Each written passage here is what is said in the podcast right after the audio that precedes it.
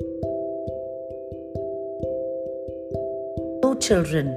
Today I am going to tell you about the chapter Joy in the Jungle and the author of Joy in the Jungle.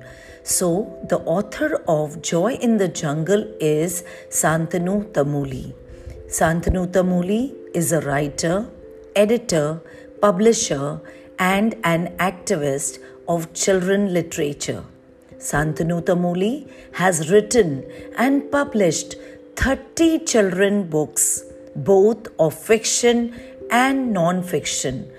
Now, I am going to tell you a little bit about the chapter Joy in the Jungle. The story is about Munnu, a village boy who loves animals. He's sad to see a rhino in pain. And Munnu lives in a village near the Kaziranga forest. So now let's read the chapter and find out what happens.